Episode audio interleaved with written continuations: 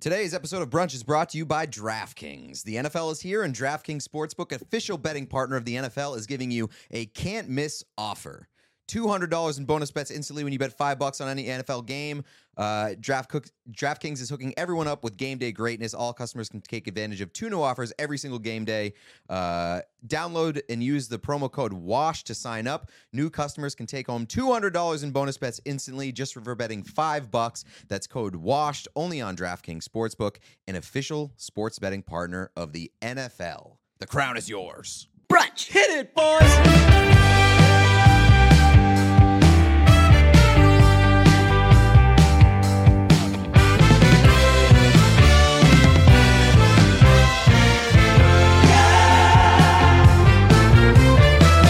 We got our first mini episode. We're back ish, kind of. How long has it been since we did a real episode? Like a week and a half? Yeah, two like weeks? two weeks, I think. Yeah. That's weird. It, we were planning on doing one, uh, just to peel back the curtain a little bit. We were planning on doing one last weekend. We were going to do the Eras tour. I saw the Eras tour in theater theaters. Um, you were going to, and then you got a flat tire. yeah, popped a tire, and I Likely story. told my therapist about this, and she, knowing my general, she could guess that I probably wasn't head over heels to see that film. Said, kind of like when your salad blew away, and I was like, "You are the you are the coolest therapist in the world." Did you ever tell the story of the salad on the podcast? If I didn't, You've told real me quick. nine thousand times in personal life. just because it's your favorite story, It is- you like it is- want it's You bring, you get the story. You take the story. I don't give you the story. We walked by the scene of the crime uh, a couple weeks ago. Yeah. And as soon as we were walking by uh, Sweet Green, and you go,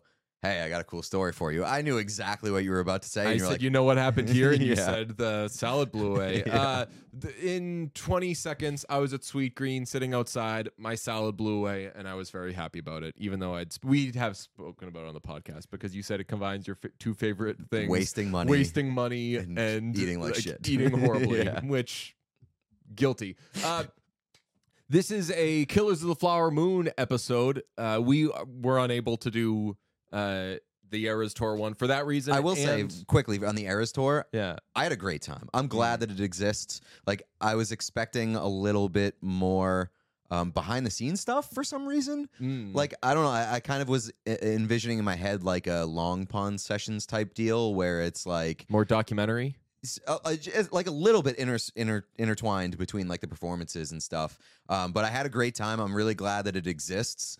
And like, what a party! Mhm. And my theater experience was everything that I wanted it to be. People were like quiet. Nobody was like singing. Uh, everybody was very respectful. I sat next to uh, like I want to say like a six or seven year old girl, and she just chimed in with like a little bit of commentary every now and then, and it was adorable. She was like, "I like this." She's like, She's I, like, I, I wanna haven't be we heard her." some of these songs already? She was This like, is a different one than she was like, "Folklore is uh, she's not taking enough chances with this." yeah. She's like, oh my god, what a like what, DJ will love. what a girl. safe performance this is. I did listen to the live version of uh, Cruel, Cruel Summer, Summer, yeah. that was put out on Spotify. Uh, tons of pitch correction, but I actually thought that it was pretty authentic in not making it sound like she was doing too many things that she wasn't doing. The only things that they really did was fix her uh, vocal performance, but I thought that there would be like a lot more comping and stuff. But the parts like the the run in the chorus, the ooh oh part,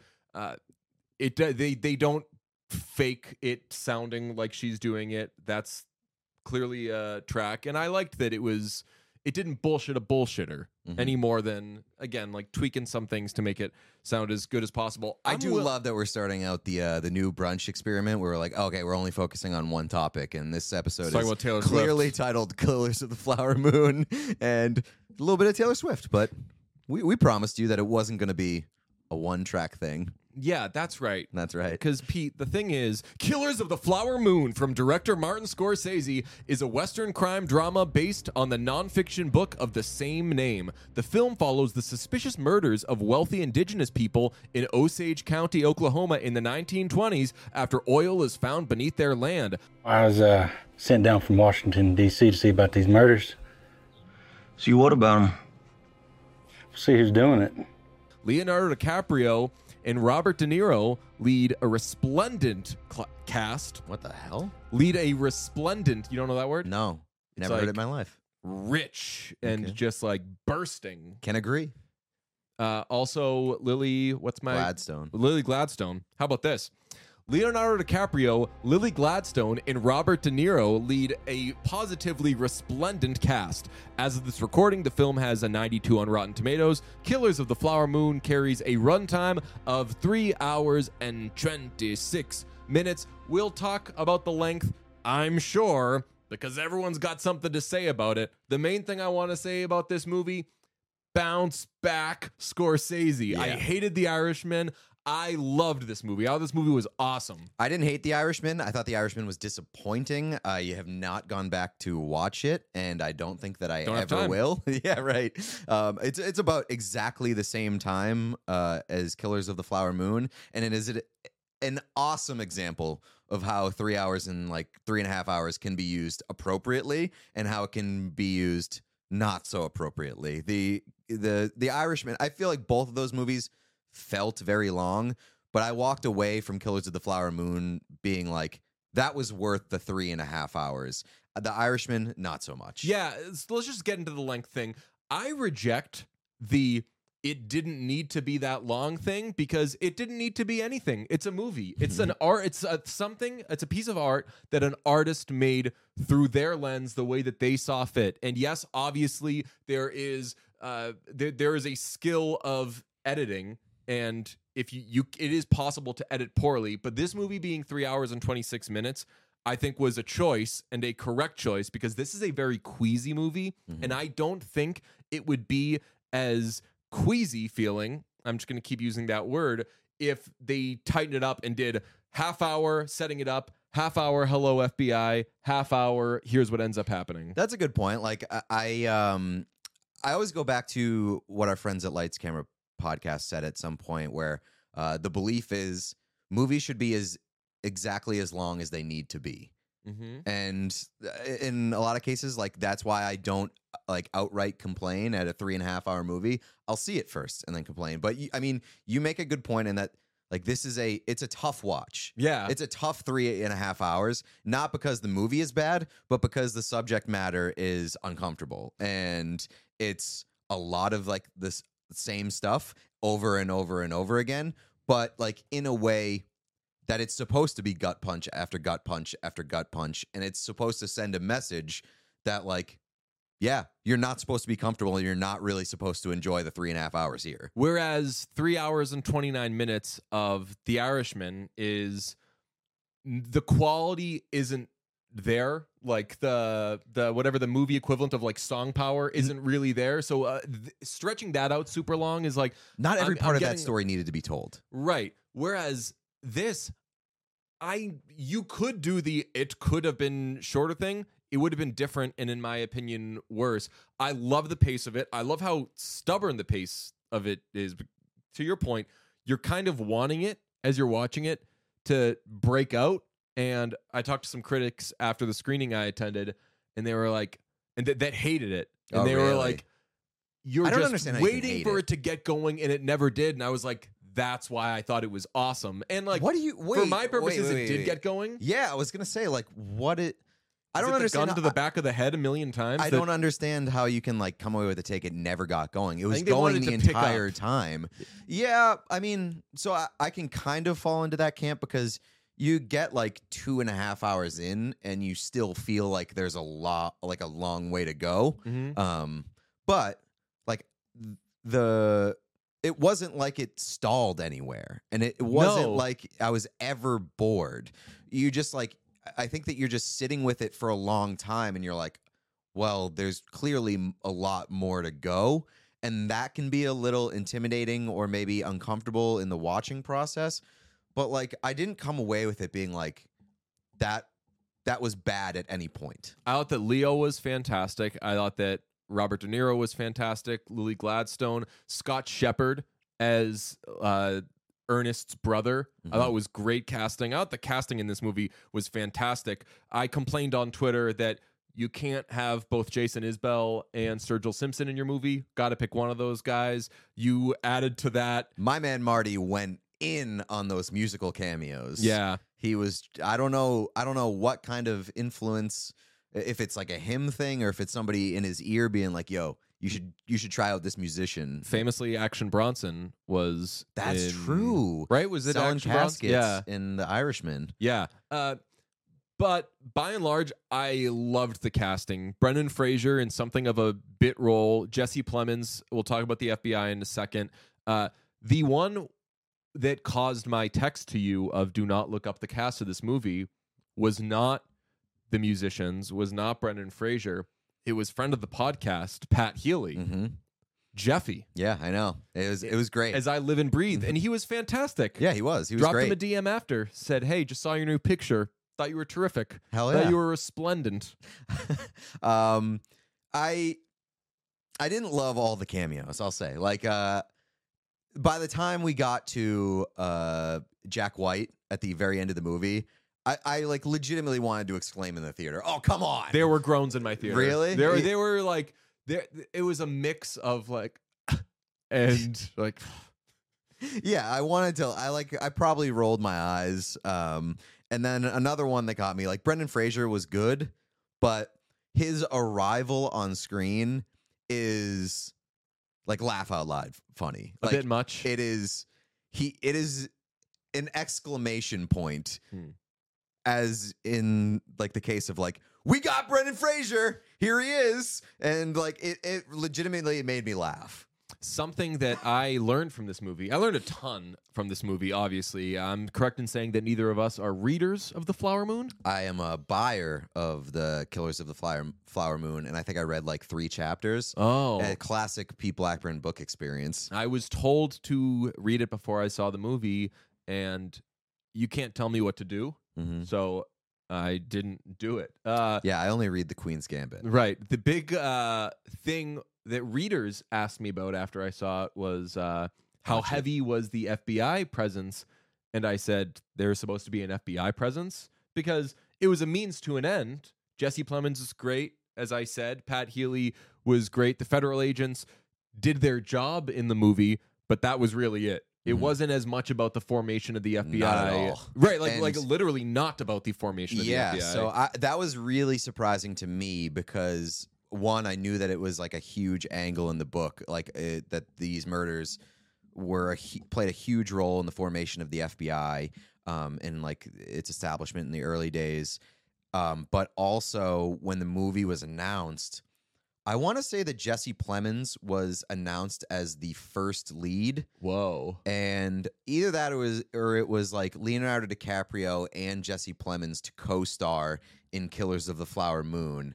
And I'll tell you what Jesse Plemons did not do in this movie. He did not co-star, even though he got the trailers. I was gonna say the trailer suggests uh, right up until you see the movie, you assume that it's Yeah. Leo X Plem. Yeah, so I wonder what sort of um, tweaks and uh, um, like executive decisions were made towards the script uh, when when sort of translating the source material because I'm willing to bet that Jesse Plemons probably had a much bigger role in the inception of of the movie. But he doesn't show up until like two hour, two and a half hours, three Right. hours into into the movie, and doesn't play that large of a role. That is a great thought. Like, where in the adaptation process do you decide? Or maybe you don't decide. Maybe like the script speaks to you and you're like, you know what? At this point, we'd kind of be forcing the FBI. Like, we're so heavily invested in the story of the Osage people. Mhm. And like, I loved that they like I gave like that it's an Osage movie and not an FBI movie. right like they because like th- there are those and obviously like there aren't formation of the fbi movies but not to say like that's another story for another time. it would be like whitewashing the story. right i like right like this is how like these badass Yeah. guys came along and i liked that they really like invested in the characters that were going down hmm the drunk the Yeah. melancholy i did not know that melancholy could be used as a noun probably going to begin using it that was right Yeah. they say like He's that guy's a mel- he's no. They, the- they say he's a melancholy. Oh, okay. They like they when he dies via a gunshot to the back of the head. They're they're like, well, he you know, he was a bit of a melancholy. Nobody has ever chunked a murder for hire as bad as the guy who was supposed to kill. Uh, what's his name? Um, uh, Johnny. the melancholy. Yeah, the Uh, melancholy. The, the I mean, they chunk a lot of their their Not exactly doings. a tidy outfit. Uh, they are kind of the they're the antithesis of the John Mulaney bit about Golden Joe and the Suggins gang. Hmm, I don't where- know that one. He has a uh, bit about back in the day, all you had to do to get away with a crime was not be there when people found out about it. yeah. And like he said, like people would take credit for it, and they'd be like, "And if anybody asks, tell them it was Golden Joe and the Suggins gang." And then they would shoot Suggins into the wall and run away, and that would just be it. And then they'd be like, "Detective, there's a pool of blood i- in the back. Gross, clean it up." uh, so this Henry is the opposite of it because they found ways to fuck up things that I would assume you're just routinely getting away with back Oh then. yeah. Like we 100%. want this guy especially when you have political influence. just ask s- like I bet that's that's where that came from. Like nowadays, if you hire a hitman, there's the paper trail and it comes back to you or whatever. Mhm. Uh, not to say like they have the same odds of getting caught if they do it themselves, but back then the idea of hiring someone to do your business for you did make a lot of sense. How are you going to get from it's it's so unlikely they're going to find the person who did it, let It's- alone someone who asked them to do it. I know, and especially like when you have money and somebody's desperate, and they're like, "I'll give you a thousand dollars, just go kill this guy. You're not going to get caught." Some of those deals were were kind of tough. Yeah. it was sad the the price of uh, a life to those people. Uh, yeah, and I mean, so I, I I agree with you. I'm glad that like um if something had to get left out from the source material, like I'm glad that it was the FBI stuff. But my my tweet after I got out of the movie theater was like, great movie, strong performances, loved it. Would have preferred it to be a miniseries because, like, again, like it is a tough watch in one sitting, three and a half hours, not because of the quality of the movie, but because of the uh the subject matter. Would have liked to see that like spread out maybe over like eight episodes and you can get more into each character and you can definitely tap more into the FBI angle, which I, I, is I think like interesting. And if you're again like if you're gonna do a movie on it, I'm glad that they focused on the Osage and Mhm. not the FBI. But like that was my my like thought. I was like, man, this would have been an incredible miniseries because I left the theater being like, the movie felt a little too long, but I still wanted more, which Yeah. is a really weird feeling to come away with, especially when you really like the movie. I mean, that's how I feel every time I finish Once Upon a Time in Hollywood. I'm like, this was a long movie. Shut up. Give me more. uh, I think it's a great thought. I didn't have it, uh, but I agreed when you told me that make it a miniseries. You could uh, you could kind of extrapolate and spread out um, the relationship between uh, Ernest and what's his bride's name?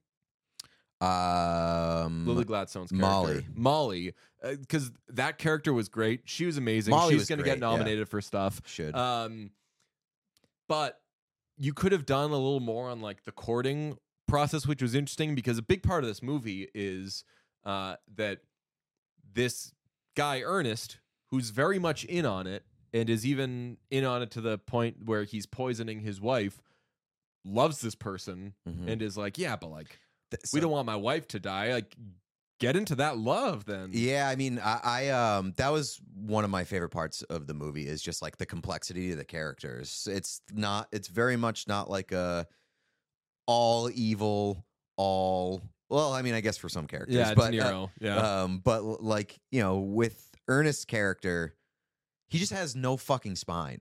Like I I truly do believe that he like had legitimate feelings for Molly and uh did did care about her, but just like a highly impressionable person who has no fucking spine and just does whatever uh, a person of influence in his life tells him to do. Where do you think the scene at the station falls? I think it's definitely on the Rushmore, but where do you feel it falls in the Leonardo DiCaprio inebriated scene realm?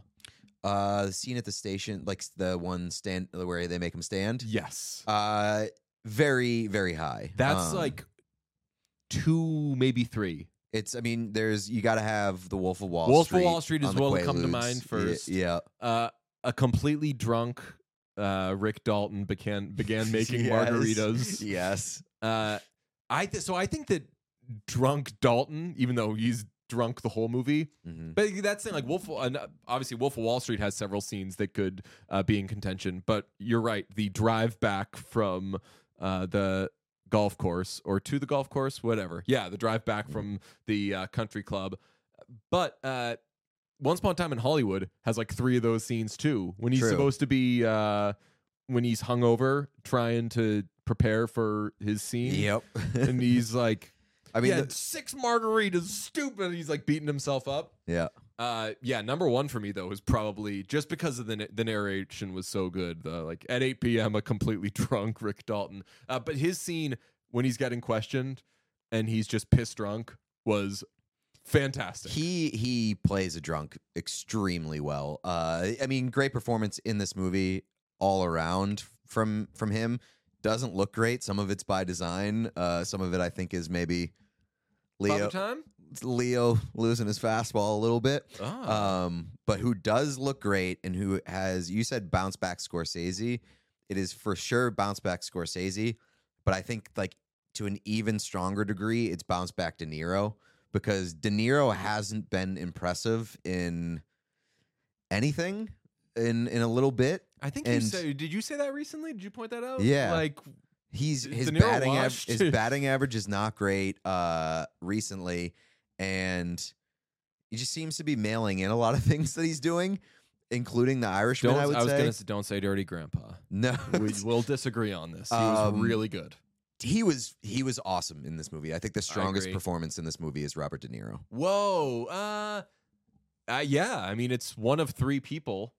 Yeah, I mean Lily Clemens Gladstone doesn't- is great. Yeah. I think Robert De Niro was amazing in this movie and I, I think like my leader in the clubhouse for best supporting actor. Yeah. Not to say that Lily Gladstone's job is easier, but her job is a little more defined, which is just like carry the burden of the of all this shit. Yeah, like, all wear this it on your shit- face. All this shit fu- is g- just going to be fucking dumped on you, Mhm. and if you can get through three hours and twenty six minutes worth of film without your knees buckling.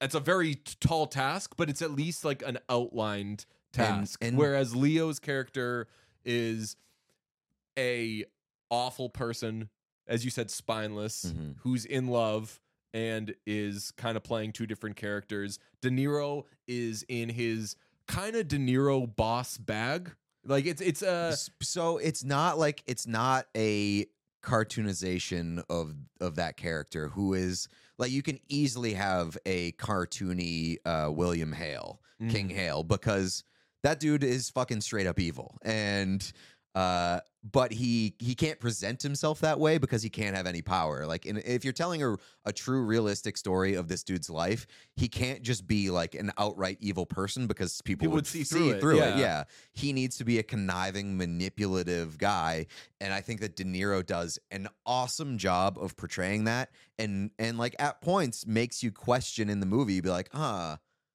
like wh- where's this guy coming from? Is he as evil as like some some things would suggest? I think it's just an awesome performance, an awesome writing job of that character. The screenplay in this movie is just like a ten thousand out of ten. Oh yeah, and yeah, like the some of the lines De Niro's scene. I'm thinking specifically after uh the death of was it Rita, where they all huddle up and they're like, "Yo!" Like the whole town is like, "What is going yeah, on yeah, yeah. here?" Yeah, yeah. And he's pledging his uh support to the cause and all that stuff. Like that. That i- if there's like a 15 minute Robert De Niro highlight reel, that could go in there. Mhm. And he's got lots of minutes. I, I, I mean, I think that this is uh, this one is going to be heavily, heavily featured uh, in Oscar season, Mhm. no doubt. I think right now, like I think that the it's going pound for pound with uh, with Oppenheimer as like Oscars favorites. I uh I want is Oppenheimer um an original screenplay or is it an adapted screenplay? Uh, it has to. I don't think it's based on. Let's see, Oppen. I don't think that it's based on. Um, written and di- written and directed by Christopher Nolan. Uh, But is it based off of like a biography or something? Uh, it is. It's based on American Prometheus by Okay. Kai Bird. So that'll be an adapted screenplay. So both of these, I'm gonna have a. A- I can I can tell I'm gonna have a real tough time uh, deciding where I'm gonna lean and go with uh, for best uh, best adapted screenplay. Yeah, I think that uh I'm trying to think. Barbie probably gets nominated for Best Picture, which is absurd. Uh but like I don't I I've get I've been getting less and less Beau is afraid buzz and talk in the like after when Beau is afraid came out. Still haven't seen it. Everybody was like, "Beau is afraid, crazy, eight twenty four, uh, it's f- fucking Joaquin Phoenix, crazy." Uh, and I saw it, I was like, "That's some crazy shit." I get a similar "that's crazy" feeling that I got from uh, Everything Everywhere All at Once, except Everything Everywhere All at Once gave me like, "This is the best movie" kind of vibes. Beau is afraid. I feel like I think I kind of understand why maybe some of that buzz has died down, but yeah, like Oppenheimer is going to be there. This for sure is going to be there. It was going to be there whether it was good or bad. The Irishman got nominated for Best Picture. Let's not forget. This So- has been a good year for movies, though. I'll say that. Yeah, I uh and we'll see. It'll, man, it will be interesting. Best Director this year because you're going to have Nolan against Gerwig against uh Scorsese. Yeah. What else? even- Good God. Yeah, that's whoever like the other two people who are nominated for that. Like, shout out you guys. yeah. Shout out Shout for out your y'all. bludgeoning. Shout out y'all. You get to say that uh it's like in sports, you still get to put like the I played in that series patch on it's the jersey. it's like when uh it's like Mac Jones getting to say that he was a Pro Bowler. Exactly. So, uh we've kind of r- ran through everything that we like and dislike, which is very minimal about this movie. Where do you go on Letterboxd? I uh I am right now. I haven't officially logged it, but I right now I'm leaning four and a half. You know what? Let me grab this because big news. Uh I did my first Letterboxd review, Oh, and it was of this movie. Wait, really? Uh, That was your first first one? Yes. Okay. Let's see what it was. Though its stubborn pace will surely turn stomachs, it's not hard to be floored by everything you see and hear in a return to form for Scorsese. I'll pick up on that after. Uh, the performances are excellent from top to bottom, and Robbie Robertson leaves behind one of the great swan songs with his impeccable score. We forgot to say Robbie Robertson's score, amazing. It Uh, is. four and a half stars. Okay, four and a half. Four and a half from the boys. It's I I, I leave room. Uh, sometimes we leave room for it to go up or down. This one is certainly not going down. Like four and a half is the floor. Mhm. Um, maybe bumped up to a five at some point. I don't know when the next time I'm going to watch this movie is. Uh, I want to see it again as soon as possible. We should start calling it if we love a movie and give it uh, four or four and a half stars. We should say we're leaving room for sugar, meaning like we can get a little sweeter on it over time. Like, eh, but it's not going to get worse. you you watched Succession, right? Yes. Remember Boar on the floor? Yeah. When, when a movie is like four on great the floor. four on the means- floor means that is- it goes no no further below a four on Letterboxd. Uh, four on the floor is also a, A musical term. drum beat. Yeah. It's- and a lot of people like the Lumineers will be like,